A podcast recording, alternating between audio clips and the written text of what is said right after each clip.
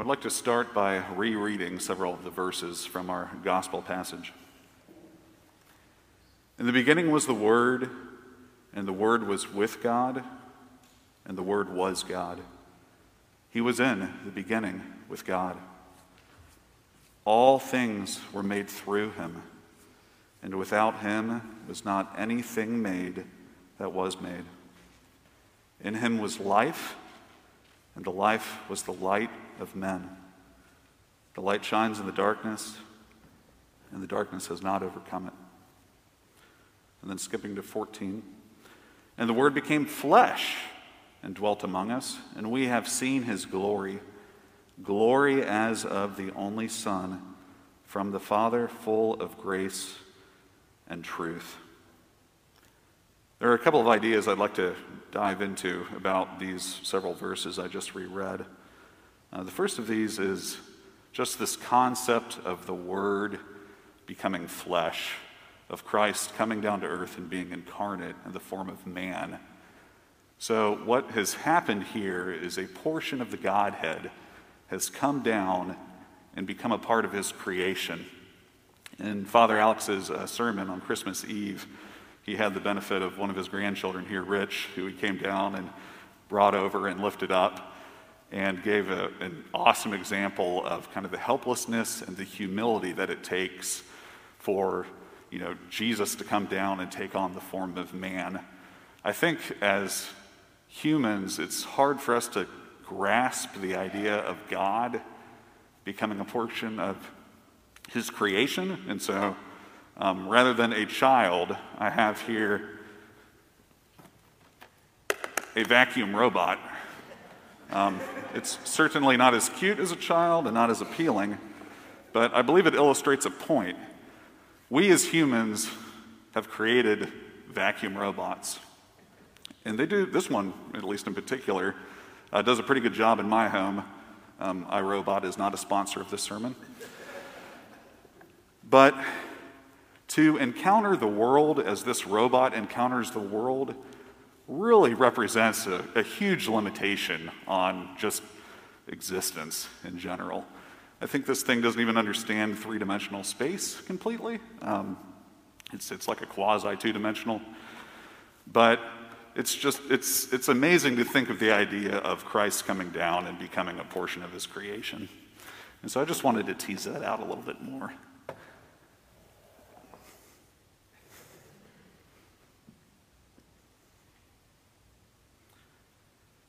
And then the other thing I wanted to talk about more is this idea of Jesus as the Word of God. What does that mean? I mean, there's a lot going on in these first several verses. Um, God, the Word is with God, the Word is God, Jesus is the Word, Jesus is the light. The light has come into the world. Um, there's just there's kind of a lot of moving parts. My understanding is the Greek word logos refers to both the spoken and unspoken word. It is the reason of God. So Christ has taken on and represents the reason of God. And there's kind of there's two aspects of this word logos and, and the reason of God. And one is the creative word of God, and the other is the governing or the law of God. And so, in terms of the creative word of God, just the terminology in the beginning is meant to remind the reader of creation, the creation story, going back to the very beginning, where, um, unlike other creation narratives, God just speaks and things come into existence. Um, one of my favorite portions of the Chronicles of Narnia is the account and the magician's nephew. Um, the main characters, Diggory and Polly, they kind of stumble back and they arrive in Narnia through a very convoluted chain of events. At the very beginning, at its inception, and there's just this wide and empty and, and formless land that's there, and everything is pitch black. And there's just all of a sudden in the silence, they're singing. And Aslan, in the story is just walking through the land, kind of slowly revolving and singing everything into, into existence. And it's just this amazing visual imagery. Um, the other thing about the creative word of God is it's in the Christmas season, it's easy for us to focus on Christ's birth that Christ has come to earth. And at least for me, I don't know about for everybody else, but it's, it's easy to think of Christ as kind of coming into being in Christmas when that is absolutely not the case. I mean, Christ is co eternal and has been here all along and was, was with God at the very beginning. The other idea about the word logos, the governing word of God and the law, is that um, there's the idea that's presented with the Mosaic law um, in Deuteronomy 32, where the law represents the inheritance of life to Israel. In obedience to the law, the Israelites are, are given the opportunity to enter into the life of God. In Deuteronomy 32, verse 45, it says, And when Moses had finished speaking all these words to all Israel, he said to them, Take to heart all the words by which I am warning you today, that you may command them to your children, that they may be careful to do all the words of this law. For it is no empty word for you, but your very life. And by this word, you shall live long in the land that you are going over the Jordan to possess. This aspect of, of Jesus being the fulfillment of this word is, is confirmed in Matthew 5 17, where Jesus says, Do not think that I have come to abolish the law or the prophets. I have not come to abolish them, but to fulfill them.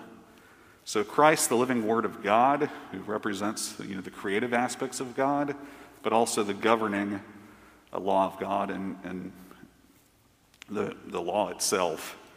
Um, he, he's come, he's you know, taken on the form of a child, um, and, and he's present with us.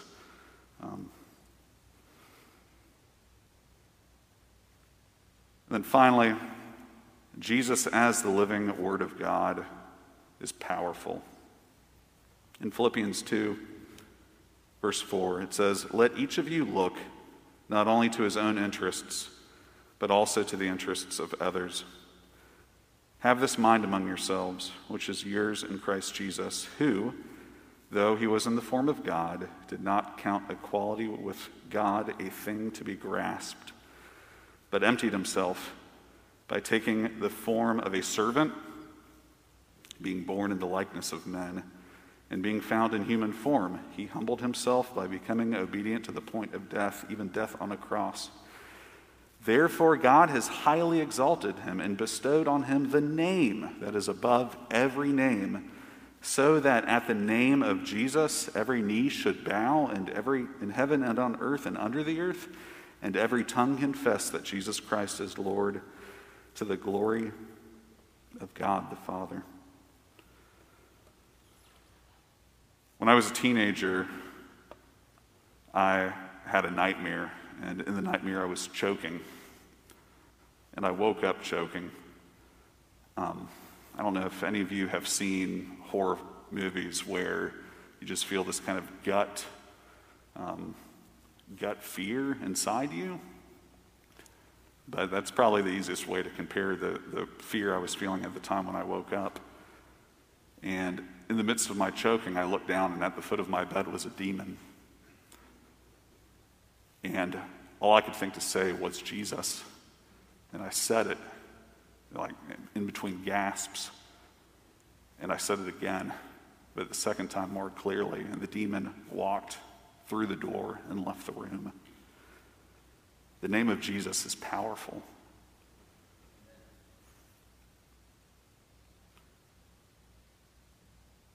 Considering the power of Jesus, considering the power of his word, my proposal for us as we move into 2022 is to honor Christ, the living word, with our words.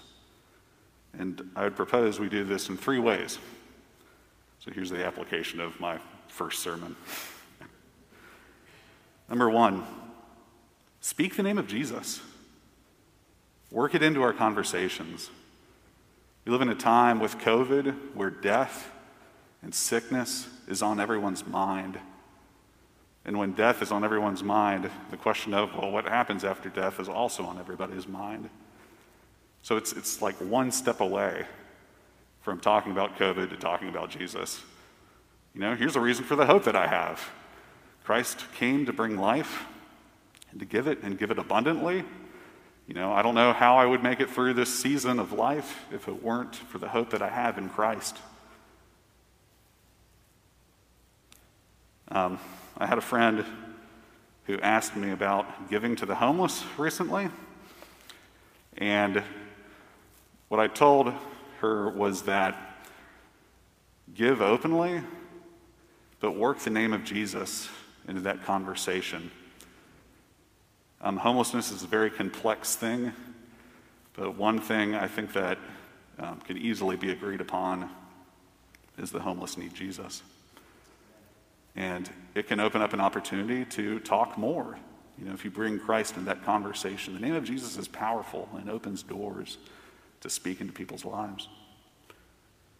Second thing, let us edify and build up our neighbor with our words. It is popular these days to tear people down. People who have differences of opinion, people who don't see eye to eye. I mean, COVID protocol, for goodness sake. I mean, there's probably people who see me wearing these, this double mask right now who's like, ah, that's not really necessary. There's other people who, if I took my mask off right now, they'd be scared to death. But we're called to love our neighbor regardless of where we fall on the spectrum of belief with regards to COVID and, and everything in general. Tearing people down is popular. Let us build others up. Romans 15, verse 1 We who are strong have an obligation to bear with the failings of the weak and not to please ourselves. Let us, each of us, please his neighbor for his good, to build him up. Proverbs 12, 18. There is one whose rash words are like sword thrusts, but the tongue of the wise brings healing. Does anybody feel recently like they're having a sword thrust into them? It sure feels that way to me sometimes.